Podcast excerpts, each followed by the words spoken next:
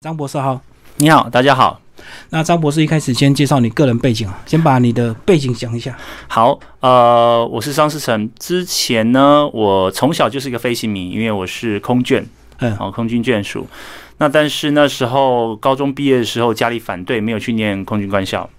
那于是乎就只好去加入电子业。那嗯加入电子业之后就，呃，父亲同意说好，那你就去学飞吧。所以我那时候就当成兴趣自己去学飞。嗯嗯那没想到在电子业工作了十二年之后，离开电子业，后来是把这个兴趣当成自己的职的业职业。对，嗯所以我其实是因为觉得台湾在航空教育业界这一块还有许多的空间可以努力，嗯，所以我就愿意投入这个地方来协助想要学费的同学。然后台湾有多少像你们这样的飞行学校？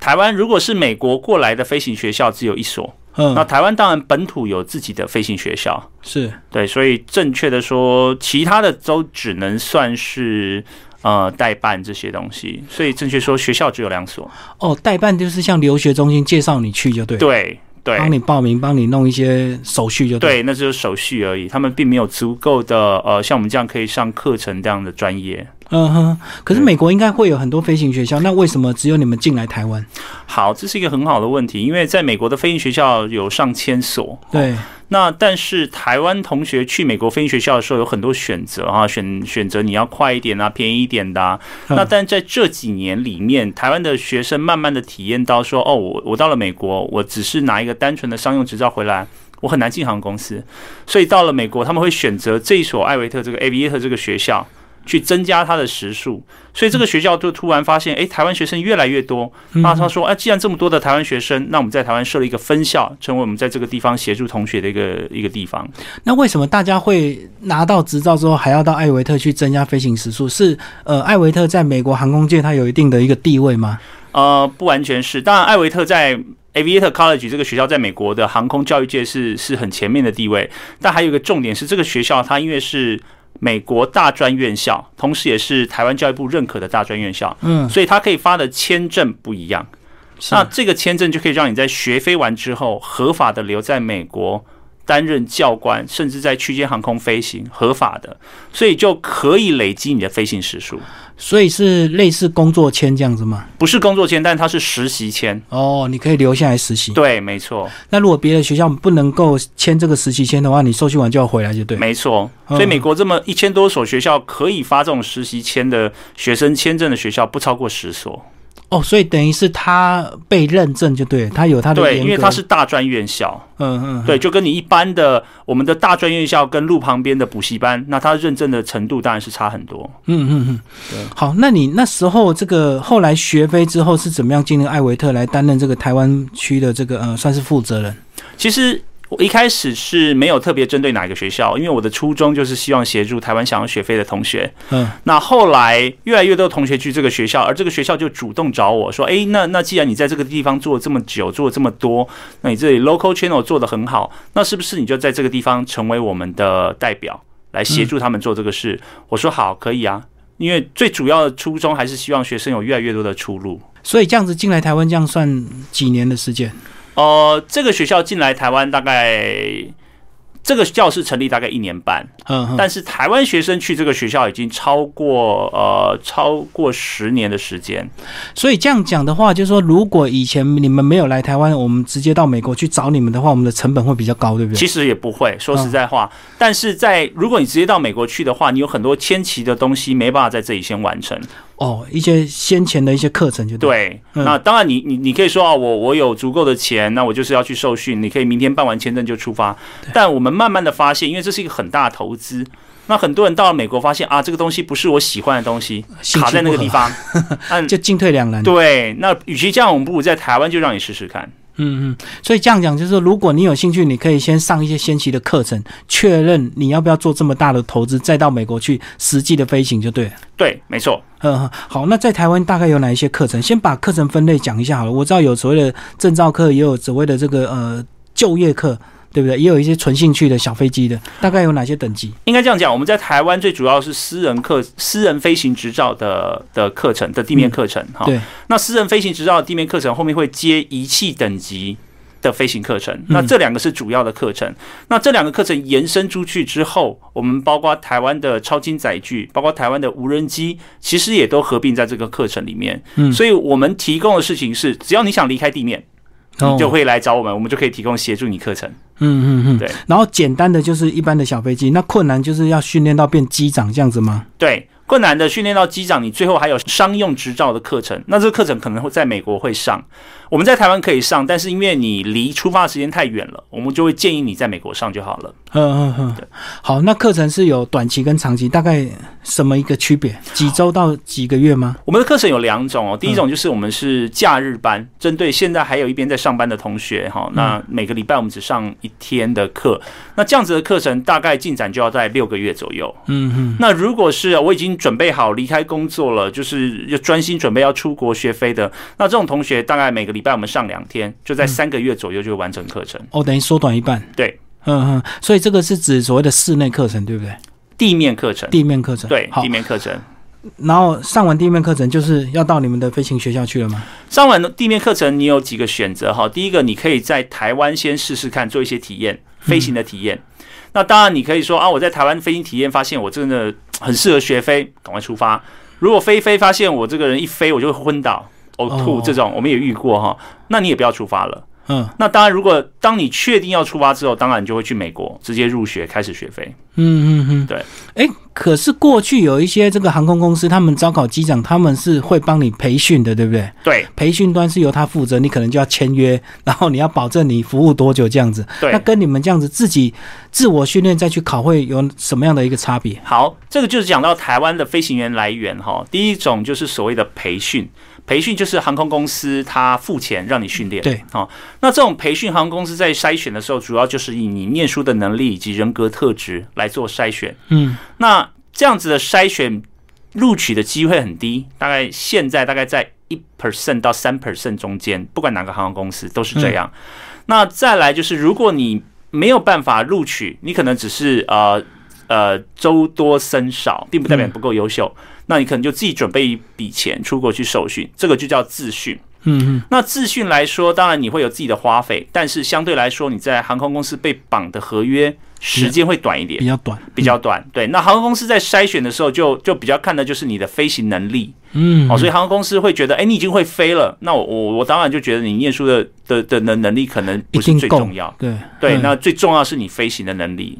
哦，如果你还没受训，你要会一定要会念书，不然你学不到或跟不上的话，就是白白花航空公对司啊，的航空训公练司不费知道怎么选择你 嘛，只能看你会不会念书嘛。哦。所以这样子录取率很低，是因为争取的人很多，是对， 不是？因为它的门槛很低，像华航或这个星宇他们的多益可能只要七百五十分，那你知道七百五十分其实只是一个最基本的门槛，实际上真的录取的，我们看到多益都超过了八百五甚至是九百分以上，嗯所以它录取率很低，是因为它的要求门槛很低。但是实际报的人上很录取多对报的人很多，但录取的人很少，哼，可是身高、体重、视力不是有这吗哦些都要，但这是最基本的，你就是去航医中心做体检，过就是过，没过就是没过。嗯哦，所以这是最基本，没什么好谈的。那在在过了体检之后，我们才能来谈你的成绩怎么样。嗯，那另外还要讲到人格特质，那是指说一个飞机这么多人命在你手上的时候，你的人格特质、抗压性什么那个灵机应变能力就非常重要，是不是？对，以航空公司来说，为什么这些人这么难选？是因为他要求一些人格特质是相冲突的。举个例子来说，你必须要反应非常快速，特别在紧急状况的时候，对对，但是你又必须在一般的情况，你可以可以习惯而且接受每天做固定的工作。哦，所以这其实是相冲突的人格，他要你反应快，但是平常又要你乖乖遵守所有的程序。平常很稳定，对很很乖，可是遇到事情的时候你要应变很快。 对，这就跟中国人讲说，呃，静如处子，动如脱兔，对对对两个这特样子质吗都要在身上。对，都要在身那他上。到底是透过什么样的一个测验去看出你人格特质？好，这是个很好的问题。一般来说，航空公司有一些纸笔的测验。那最近的一些航空公司，像星宇，他啊们设计一些团体活动啦、团体面试的一些测验，从中间去选择但是这都只是一个参考，没有办法做到百分之百。哦，就是透过团纲来偷偷观察，对，看你的领导能力、合作能力什么对协调性，对就对真了。的是这样子。哦，所以你当你一进入航空公司要面试的时候，其实可能你随时都在被监视。没有，他就明着告诉你啊，说你从进门开始就是从进航空公司大门开始就是面试的开始。我就是在观观察你。对，没错，他明着讲，他不是偷偷，明着就告诉嗯你。嗯嗯。对，好，那既然这个要参加培训机会很低，那自费到底有什么难度？刚刚讲的，呃，要有一笔钱，然后要三到六个月，然后要到美国去实际的这个飞行，那中间还有可能会遇到什么样的一个挫折？通常在台湾甚至在东方的学生来说，最大的问题都是英文。哦，那因为对我们的学生来说，在美国学飞嘛，你你你不可能像在台湾，你可以用中文沟通。嗯所以教练在给你学生证之前，要确定你有最基本的英文能力，听嗯说读写。对，然后接下来是当我们在放单飞之前，他要确定你要有基本跟塔台航管的能力。人家叫你往东，你要往东嘛；对叫你往右，不能往左。那像这种情况，你必须要有足够的英文能力，而不只是听说读写哦，还得在压力下面的听说读写。嗯，那这时候，如果你没有办法达到这个英文能力，基本上你学飞有困难，更不可能让你单飞。嗯嗯嗯，对，所以英文能力是第一个最重要的。所以那个都是会可以透过很多的模拟的一个飞行去挑战你的抗压性，就对了。是是的，其实是可以，这些东西是可以训练。那有些人可以很快的就就训练起来，有些人就是反应会比较慢。那这也就是我们所谓的你是不是一个天生飞行的料啊？语言能力过关之后，那再来是不是有些先天的这个，有些人可能会晕啊，或怎么样，或生理有些特殊的一个反应，这个是不是也是要真的实际快要到飞的时候才能够去被发现出来的？不用快要到飞，你要真的要飞，真的要飞真的要飞。其实这件事情大家比大家想象的容易哈，因为据我们手上的数字来说，只有非常少的比例，在过了一段时间，好，通常就是你开飞一个月之后，你这些症状都会消失，只有很少很少的比例，我们持续就是没办法解决。那这个比例我们大概说在百分之一左右，所以大部分的人在一一个月、三个礼拜到一个月都会逐渐克服这种晕机啦、嗯不适应的症状，所以这个其实还不是最大的门槛。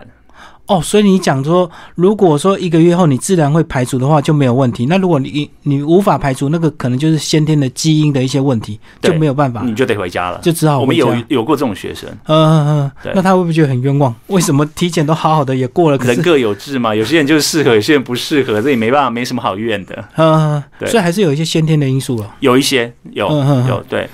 一般人来说最基本的还是体检。对体检像眼睛变色能力、立体视觉能力这些东西是最基本的，那这些是马上可以查出来的，一翻两瞪眼的事嗯情。嗯嗯，那像刚刚讲的会晕啦，会没办法习惯，那个是真的要飞了才会知道，飞上去，飞上去你才会知道，飞上去甚至要飞个一个月左右，你才知道可不可以克服。嗯嗯嗯，对。好，那如果可以克服，你就是确定可以吃这行饭这样子。如果你可以 克服，确定你可以受训，嗯，那你可不可以吃这碗饭？其实还有后面的，就像我讲，哦，这这因为这个是一个这是一个玻璃饭碗啊啦。通常我们都跟学生说，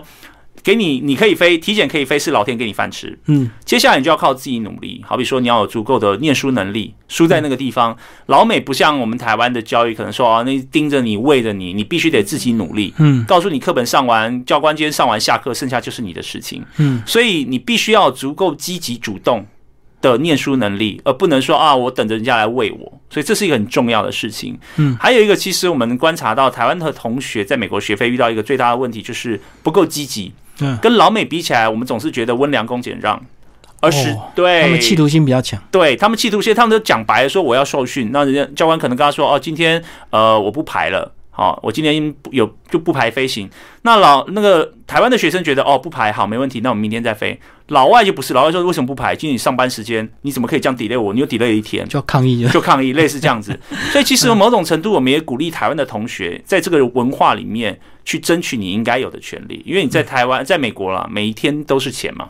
嗯，所以像这样的人格特质，你必须要有。但是你在回到航空公司的驾驶舱里面，你又必须跟你的另外一个，包括不管是你的正驾驶或副驾驶，有一个很好的沟通。对，所以这就是我刚刚讲的，航空公司要的人其实是。有一些人格特质上是冲突的，他又要你在对的时间可以积极争取，又需要你在驾驶舱里面可以做很圆融的沟通。可是这个我们都知道，如果你是正机长，自然副机长会配合你。可是什么情况之下变成副机长，你要有那种果决的判断能力去告诉机长说你这个判断是错的，要听我的。当机长违法的时候，我们其实发生过很多案例，哦 是好比说，呃，前几年很有名的复兴马公空难，嗯，我们发现，在调查报告里面就提到，副机长因为遵守了正机长给的错误指示，他们知道那指示是错的，但他他跟执着行错，，嗯所以在这个飞安委员会就指指整个复兴航空的训练文化就有问题。哦，因为他要被要求就是要听机长的。他在对在这个文化里面，他是这样要求，但嗯实际上我们慢慢的现在，包括呃华航、长荣，甚至国际的航空公司，都要求机副机长可以有独立判断能力。嗯如果机长今天做了一个错误的判断，而副机长没有纠正，两个都有错。连带责任。 对你不能说哦，那机长说了，所以我照办不行呢，那那这样这样是不行，你会一一起被 fire 掉。发生过这样的例子，所以我们在前舱，就是我们讲驾驶舱里面的正机长、副机长哈，我们通常不会叫正机长、副机长，我们在专业术语叫 PM 跟 PF。PM 嗯就是、呃 pilot monitoring，就是我是观察的哈、协助的；PF 是 pilot flying，就真的在飞的人。执行的人，对，所以 PF 有可能是就在飞的人，有可能是正机长，有可能副机长。那不管是谁，那另外一个人跟他其实在地位上是一样的。嗯所以今天举个例子，像我们了解到现在长荣的作战文化，正机长、副机长不管是谁，只要说哎、重飞，没有任何讨论，我们就立刻执行，哦，只要有一个坚持重飞就重飞，不用坚持，你只要讲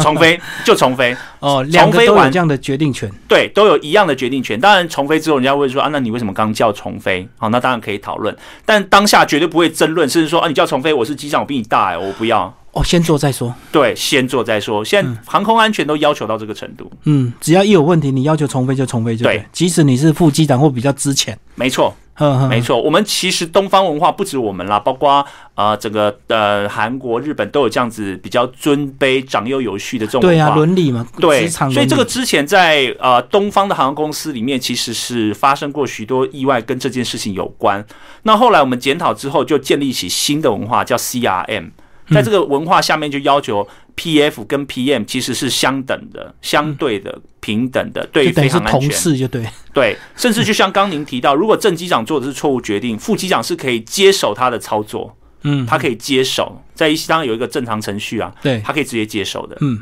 好，那如果真的飞上去之后，还会有什么情况会发生意外？除了人为操作之外，还有什么？通常发生意外，呃，以飞行失事意外来说，最大的可能就是飞行员的失误，嗯再来当然就是所谓的维修的问题、机械故机障？械故障的问题，那就没办法那就没办法。对，嗯，那但是以现在的失事来说，绝大部分都会有人为因素在里面。这也就是我们现在在航空教育里面一直强调，我们的训练希望降低人为因素所造成的飞安问题。嗯嗯嗯，好，那当这个一切都受训完之后，你真的变成一个机长之后呢，呃，大概会是几年会做一个期限的一个规划，就是说，呃，机师他的寿职场的寿命会因为体力或者是年纪的关系被影响吗？其实正确的来说，当然会，因为机长你最多。法规你是可以飞到六十岁，然后你可以还可以再延五年，最多飞到六十五岁哦就。跟劳工一样，对，那嗯但是你必须每四十岁之后每半年要体检一次。就嗯，很对，那平你体检没过的话，你基本上就会被停飞。嗯因为机长他不需要什么很筹用啊，用很大的力量，所以其实对对这个体检来说，你是不是有一个正常的体态哈、包括你的验血，包括你的身体各个脏器是健康的，嗯你就可以继续飞下去。嗯那前提是你不犯错了。嗯所以机长来说，它是一个玻璃饭碗，但是它真正如果你一直飞下去，它是可以飞到六十六十五岁的。哦，就是你好好珍惜这个工作的话，其实是可以可以像正常劳工一样一直做到退休就对嗯是，的，其实是，但是你必须很小心，每天都如履薄冰。非常小心，其实这也没错了，因为你飞一架飞机后面三百条人命，我们甚至讲说三百个家庭在后面，每对，一天你本来就应该都要很小心。所以他的生活作息就要很正常，对不对？对，他的生活作息很正常，因为你的生活作息会影响你的体检报告，嗯你不可以过胖，哦，你可会能是三熬高夜或者是喝酒都会影响熬夜天天都在熬夜。啊，是啊，哦，因为飞行的关系，对，但是喝酒是绝对被禁止的，就是说哦对你飞行前它有严格的酒测哈。对对，那重点是你的体这些三高啊是不可以有的，所以他对体检要他要求是很高的。所以你在台湾看这些机师，你很少看到很胖很胖，国外可能有，台湾的机师基本上都维持一个相当还不错的体态。标准的体态。对，，因为台湾的体检相对严格很多。嗯嗯嗯嗯。好，那这个在台湾飞跟到国外的航空公司飞，会有会有文化上的一个冲突吗？因为我们刚刚聊蛮多机师的一个这个呃职场上要注意的东西。那如果到不同航空公司会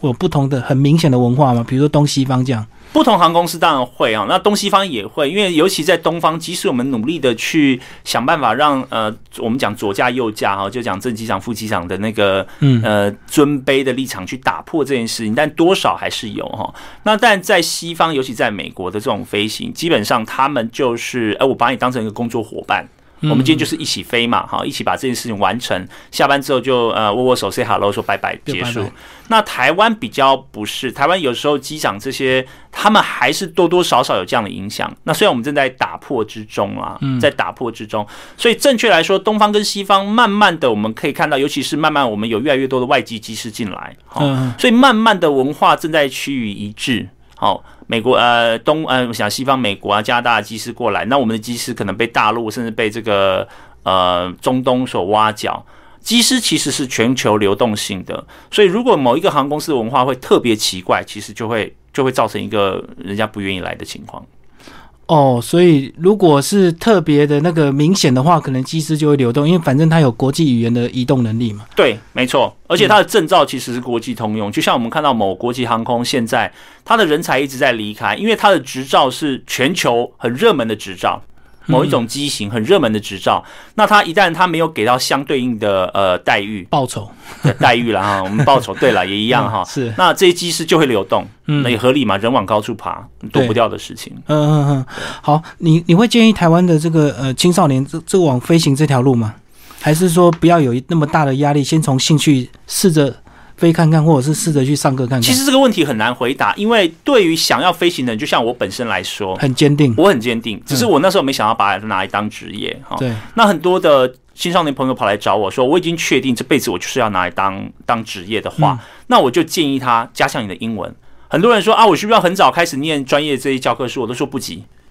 不急。但是你要把你的英文，因为英文需要花比较多的时间去去建立。自我训练。对，所以英文先念起来，剩下的时间、剩下的东西，其实我们都可以很容易的协助你。嗯嗯嗯，对。然后走进去你们飞行学校大概什么年纪？是不是都是年轻人？大部分的人是呃，以男生来说，大部分是当完兵，哦，嗯大学毕业当完兵，或者在三十岁左右这个年纪。嗯，那当完兵当然就是下定决心嘛，我就是要当机师，这个大概对很好理解。对那三十岁左右为什么突然有一批人？是因为这些人在职场上工作了五六年，告一段落。可能有太太小孩，哦可能没有，嗯但是面临的一个转职，这时候他们如果之前有飞行的梦想，就会来找我们说，哎，我要不要在这个时间换工作的这个时间去闯一下？嗯，因为三十岁、三十五岁之后，你再要转职大概很难，对但是三十岁你去闯一下回来，你还是可以回到原来的工作还。来得及。对，所以你会看到比较明显，一个就是刚毕业，一个就是大概三十到三十一二岁这段的年纪。等于第二次转职就对。，对，哎、对可是机师他的报他的那个呃待遇比较好，可是相对他不会比较高的那个风险嘛？那如果有家庭有小孩的人，他不会有这样的一个考量嘛？如果你讲的是意外、失事意外的风险，其实现在飞行是非常安全的，哦，相对你在车路上开车，可能风险还小一 点，比交通意外还低就对。比交通意外还低。但是飞行员会承受另外的身体上的一个压力嗯哦，造成你，所以你必须要固定体检，而且还有一个比较大的压力是，你会如果你是长程航班的技师，你会常常不在家，一个月你可能一半的。一半的日子是不在家的床上度过，嗯嗯，所以以这个是对家庭来说比较大的一个考验。对你可能会错过陪伴小孩的黄金时 间。通常，对，我认识过好几个机师，小孩出生的时候他都不在身边，嗯，因为嗯他在赶回来的路上。是是，对，所以这个是你必须承受的事情啦。对，而且等小孩大了之后， 你可能就会，所以人生可能就是有舍有通得常会嘛很很两难，就对了。有有舍有得嘛，嗯就是这个样子。好对，最后那个呃，张博士再把我们的飞行学校再做一个说明，好不好？这个呃，大概有哪些的一个课程，以及有哪一些的这个呃资讯这样子。是我们的飞行学校艾维特飞行呢，是在呃台北市中央纪念堂旁边信义路上的一个地面学科的教室。那我们这个教室其实是协助所有去美国学飞的同学，以及想要在台湾拿超勤执照的同学，可以在这个地方先上你的学科地面课程，嗯，然后借着学科地面课程来确定你自己的兴趣以及念书的能力。那如果你顺利完成之后，我们就可以让你不管是在台湾或到美国开始顺利的学飞。但是钱总要有个准备吧？是一般大概大概预计要花多少钱呢、从一些基本的到所谓的这个商用执照，